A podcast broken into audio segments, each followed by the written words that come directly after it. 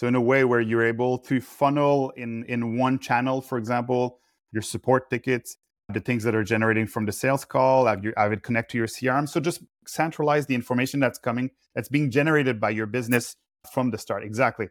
Have a way to be able to get an overview of this. You can use some A I as well on top of this to summarize mm-hmm. what's coming up. So there's ways to like use integrations and use ways to have like your departments, your teams funnel up the information.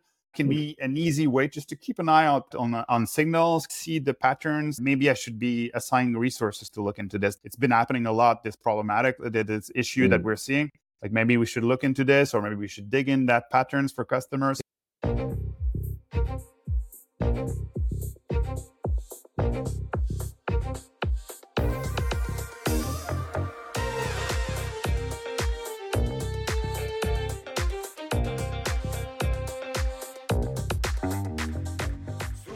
Welcome to Super Entrepreneurs Podcast. I'm your host, Shahid Durrani. Today we have with us Etienne Garbugli. Etienne helps entrepreneurs and innovators use customer insights to build and grow business. He's a three-time startup founder, a five-time entrepreneur, and a customer research expert. Welcome to our show, Etienne. Thanks for having me. I appreciate it. Pleasure is all mine. I appreciate your time today. Can you elaborate a little bit more about what you do and how you help entrepreneurs? I so I have a background in customer research and user research, mm-hmm. and I've had the interesting desire to start businesses in technology. So I've gone through a few of the processes and I figured out that I really wanted to better understand how to specifically build a business in B two B. So in, uh, in let's say ten years ago, essentially, I spent a full year researching B two B customer development to learn how to build effectively uh, companies that sell to other businesses. So ever since, I've been working with different types of business owners, different entrepreneurs, help them, them understand a little bit how to validate their products and make sure that they are able to build the right product for their audience and they're getting uh, traction on the market. Mm. So what steps do you take to determine that the product is right for the customer? So usually it will be about understanding the, the needs within the organizations, figuring out what the pain points are to make sure that you're building on an actual need as opposed to building on maybe sometimes just ideas that may not really re- yeah. represent the reality inside organizations. There's yeah. It's part of my observations and my own situation, my own experiences, seeing entrepreneurs that are building complex technology for organizations and then fail to find the appropriate level of traction in the market. And unfortunately, mm. that's a case that happens too often. Yeah, you definitely have experience in the growth stage of startups. Can you share some common mistakes entrepreneurs make trying to pinpoint their best customer segments or finding those targets? Yeah. Yeah, so I see this as a, it's a little bit of a continuous refinement model. So even uh-huh. if you're looking at even earlier than that, as you are launching a new product, for example, you may you may be able be get a bunch of different customers that are in different segments, different industries. And then one mistake that entrepreneurs often make is they'll be listening to the feedback of customers that have that are very different in terms of their behaviors, in terms of their needs. And that leads to building a product that doesn't necessarily have the distinctive advantage to really, really get adopted in the market. And I help companies figure out what are these slices within their audience that are the most prone to help them build a sustainable business. And I do this initially with the companies that are early stage, but I do it as well with companies that have reached product market fit and are ready to accelerate. Uh, because at that, that at those moments, it's it becomes critically important to put all your investment in a, a target that you can actually scale and get more customers. For example, if you're in your organization, you're targeting entrepreneurs specifically, or you're working with entrepreneurs, it makes sense to not spread yourself too thin by targeting too many different um, different segments, different types of audiences, because it, it muddies a little bit the the targeting, and it doesn't allow you to accelerate with your acquisition strategy as, as effectively as you could. And can you share some of the top industries that people should be looking looking at for the next five years? I wish I knew if to completely on that front. I do yeah. think there's going to be, obviously, we're all hearing a lot about A I, and now that's very yeah. exciting. I, it does feel like, or my running assumption and, and assumptions from people that I speak to often, mm-hmm. especially in B two B, is that it will become more about more specific industry-specific data sets that you can build on. For example, working in one specific industry, acquiring information about that industry, and then training a model based on the specifics of that industry. It also seems like there might be really big opportunities in terms of everything that's vision, computer vision, things that are more industrial. I think it's still going to be a big, big part of the growth. And I can see a lot of other industries that are accelerating. Can you elaborate on computer vision? Yeah, so there's more and more uh, systems that rely on using video signals for analysis and to to get more data or uh, get more conclusion, conclusive evidence based on video. For example, uh, you can see it applied in sports where they will have analysis of analysis systems on the performance of the athletes. Uh, you can see it as well in productivity. Like having cameras positioned in different locations to see what's happening. Yeah, and using the video signals Data. to, to do mm. analysis. Yeah, exactly. Okay, very good. I had a guest on the show. He was talking about eye tracking, right? Consumers' behavior in stores yeah. and tracking their eyes, where they're moving towards before they make a purchasing decision, or on a website, for example, yeah. where they're looking the heating heat spots. On the yeah. site, right? Yeah. yeah. Yeah. Just in that direction as well, there's other exciting innovations. I think last year there was eye vision correction in, in video conferencing calls like we're on right now. So just be able to, you can also analyze people's body language through computer vision. So there's a lot of exciting technologies that will just unlock other exciting technologies.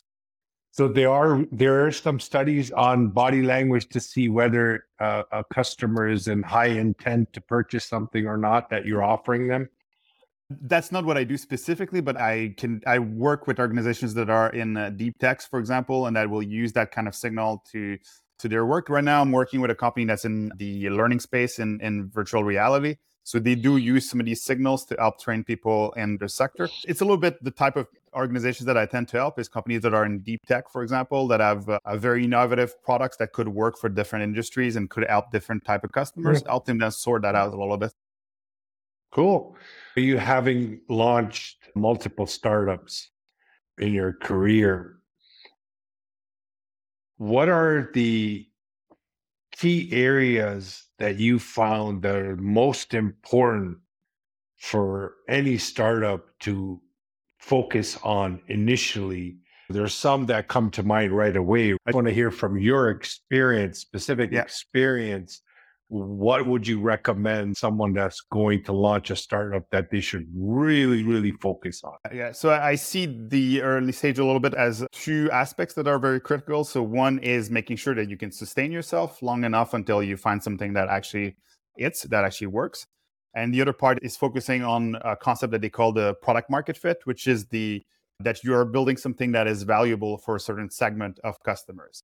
So it's about focusing your energies on the things that will help you get a foothold on a market so you can actually start delivering values to customers. Like basically testing? Yes, I think one good way to approach this, and as you probably see with some of the entrepreneurs you work with, oftentimes people have different ideas, and it can be a good idea to try to test different alternatives or different versions with different audience to find the right the right starting idea that connects with an audience that you can actually grow from there moving forward. So different ideas have different potential. So it can make can be a good idea early on to make sure that you're latching on the most promising opportunity for your business. Hey, that's a really important recommendation and, and a point there, because you know a lot of us just jump in uh, without that type of research. Yeah. And in that case, oftentimes there's studies saying that I think ninety-three percent of businesses pivot, especially in the tech sector. So that kind of is the outcome of that to some extent, where people start in one field and then they realize, oh, it's a little bit more promising, and if we change this a little bit, and then they they navigate their way to finding the right the right configuration for their business. But oftentimes, some of the this time is cutting into your ability to keep going with the business. So it's it, there's some challenges in that that mm. cash flow management as well. Yeah. Are you also involved in opportunities where you jump on an idea and work with them, like as a as going in as a partner? Uh, so I have services that can help be a, a partner for the organizations. But as far as mm-hmm. jumping in an organization, it's as it depends on the opportunity and the, the passion yeah. and the, the fit and everything in that, that yeah. space, because I do have my consulting going at the same time. The book that you wrote, Lean B two B, can you share something from that book that has helped someone create incredible growth for themselves?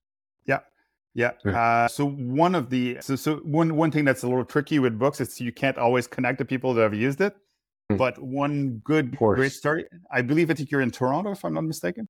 Yes, based out of yes. Toronto. Yes, there's a great company in Toronto called Loopio, and I believe now they're closing in on like a billion dollar company essentially. And they have uh, used my methodology to start their, their company initially, where they uh, have actually applied the methodology for the research to, to understand the, the specific pain point that they were hoping to go after, was looking inside organizations. And they used the methodology to be able to iterate and, and find the right product to be able to uh, go to market. So that's one example. I have uh, incubators, accelerators using the methodologies. I have other types of businesses as well using the methodology. I think the greatest benefit of the book, for example, is just to lay this, the, lay the process in a sequential or, or structured manner, so people can understand, am I headed in the right direction, or should I be changing things a little bit, which is a little bit difficult to get in some situations. It's important too, right? Yeah. Yeah. Your time management hacks got massive attention. Can you share any tip that is not that commonly known that could really help entrepreneurs or entrepreneurs are looking to up their productivity game? Yeah, I could. I'm definitely not specifically a time management expert, so it was an interesting experience to get some yeah. uh, a massive amount of visibility on that space specifically. I think yeah. one thing that's very useful that I try to do as well is separating the part that's more thinking and the part that's execution. So structured my days in a way that that I use my best thinking time to do some strategy work, of some some definition work, and then try to separate and work in sprints. So where I actually do manage to all my head in, in this, but also all my energy in the when there's a time to execute on the different uh, projects. Just the fact that sometimes when you're working and you're combining thinking and doing like that, you end up oftentimes procrastinating, or you end up in a situation mm. where you can get stuck in a cycle. Overthinking. Mm-hmm. Yeah, yeah. So I do like the idea of like separating the two, and I don't see a ton of people doing good that, point. But that. That was one of good advice that I got from some someone, a teacher I had a while back. It's managing your activities at the end of the day. I believe it was Napoleon yeah. Hill that used to say that you can't really manage time, you manage activities. And that's what you were explaining.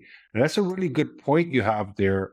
Not get caught up in the overthinking when you need to be productive, because yeah. I used to suffer from that majorly. It was one of the characteristics holding me back in a big way, because I would think, and I thought I was being productive by thinking to come up with a plan, but I would slaughter that plan because I would just keep repeating, yeah, I'd do a little bit. And then uh, while I was doing, I would still be repeating different scenarios.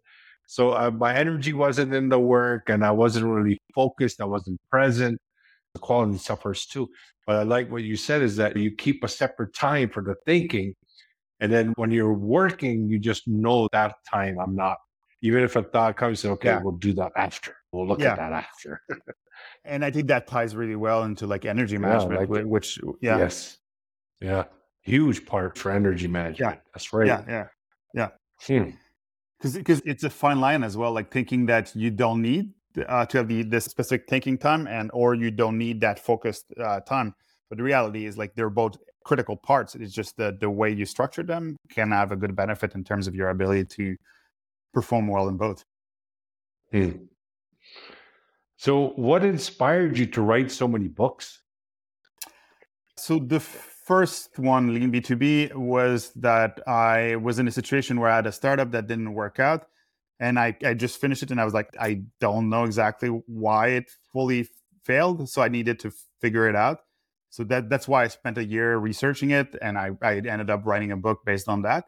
Uh, the other ones are based in problems that I've I've noticed working with organizations. So so my book, Solving Product, for example, uh, is about how you actually uh, get above these these growth ceilings, where you end up in a situation where, okay, the business is doing good, but how do you get to that that next stage? So that was the, the main idea behind it. And Find Your Market is a book where I see a lot of companies that have successful innovation, successful products, but they end up in a situation where they don't get enough demand in the sector that they're targeting. And it's how do you actually f- reposition your product in a way to find the most appropriate targets for your, your product or your business. So can you share some tips of, of what an entrepreneur can do when things are going well, but they need to go yeah. to the next stage? What steps could they take to make a change in their business? Yeah, yeah. So I think it's it's so one one of the core ideas behind it is that when we talk about, for example, like exponential growth or like this massive like hockey stick, if we look at it from a Canadian perspective, so that is actually a lot of tiny improvements that just compound.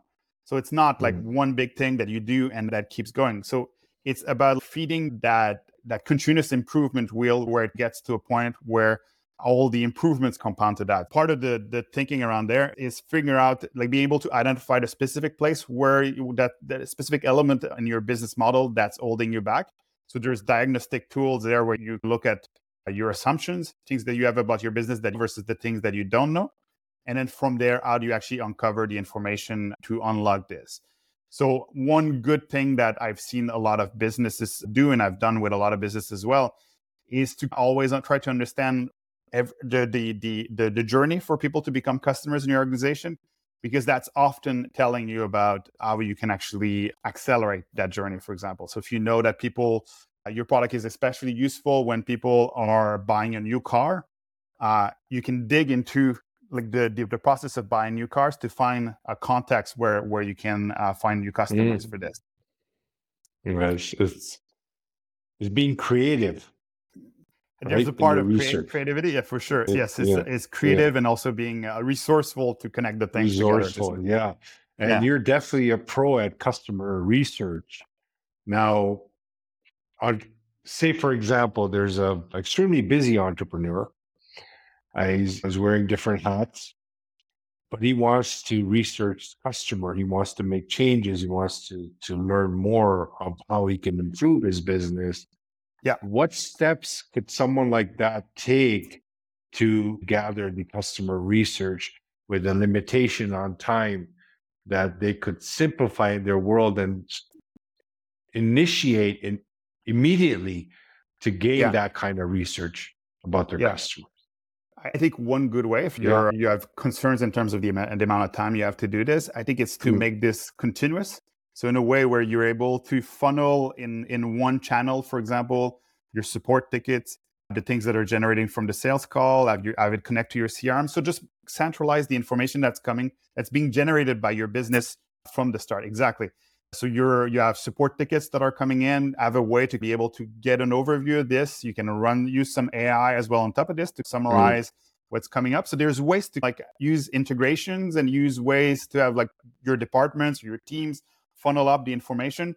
So you can have, I think it's Sachin Rekhi, who's an, uh, a great entrepreneur. He mm-hmm. was talking about, I think the name he was using for this is having that that that river, like that feedback river that's coming mm-hmm. up in, in your channels.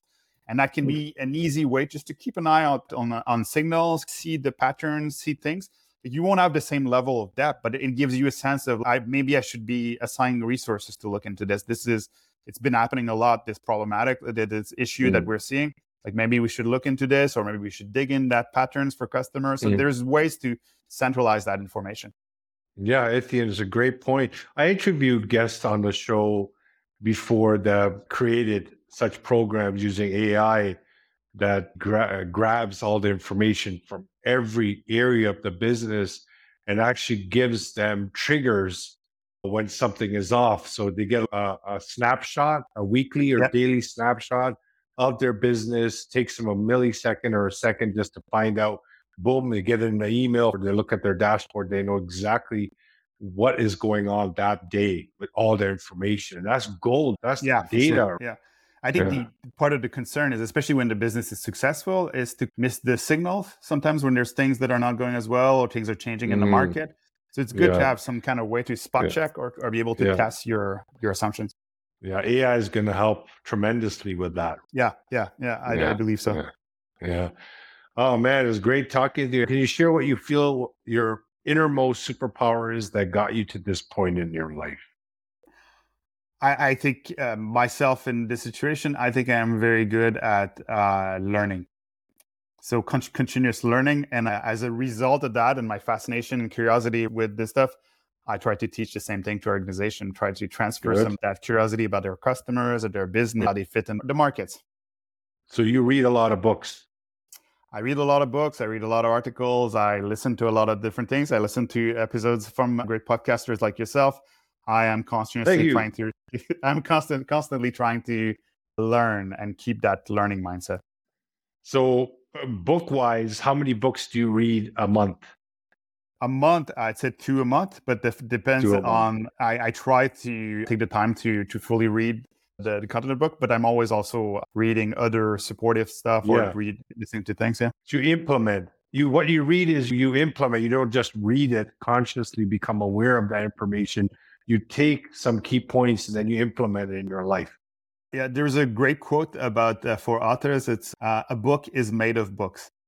Yes. Uh, so so yes. a great book is made of, uh, of books. So essentially, it, yeah. it's part of feeding your learning, and it's also yeah. you build on the, the work yeah. of others.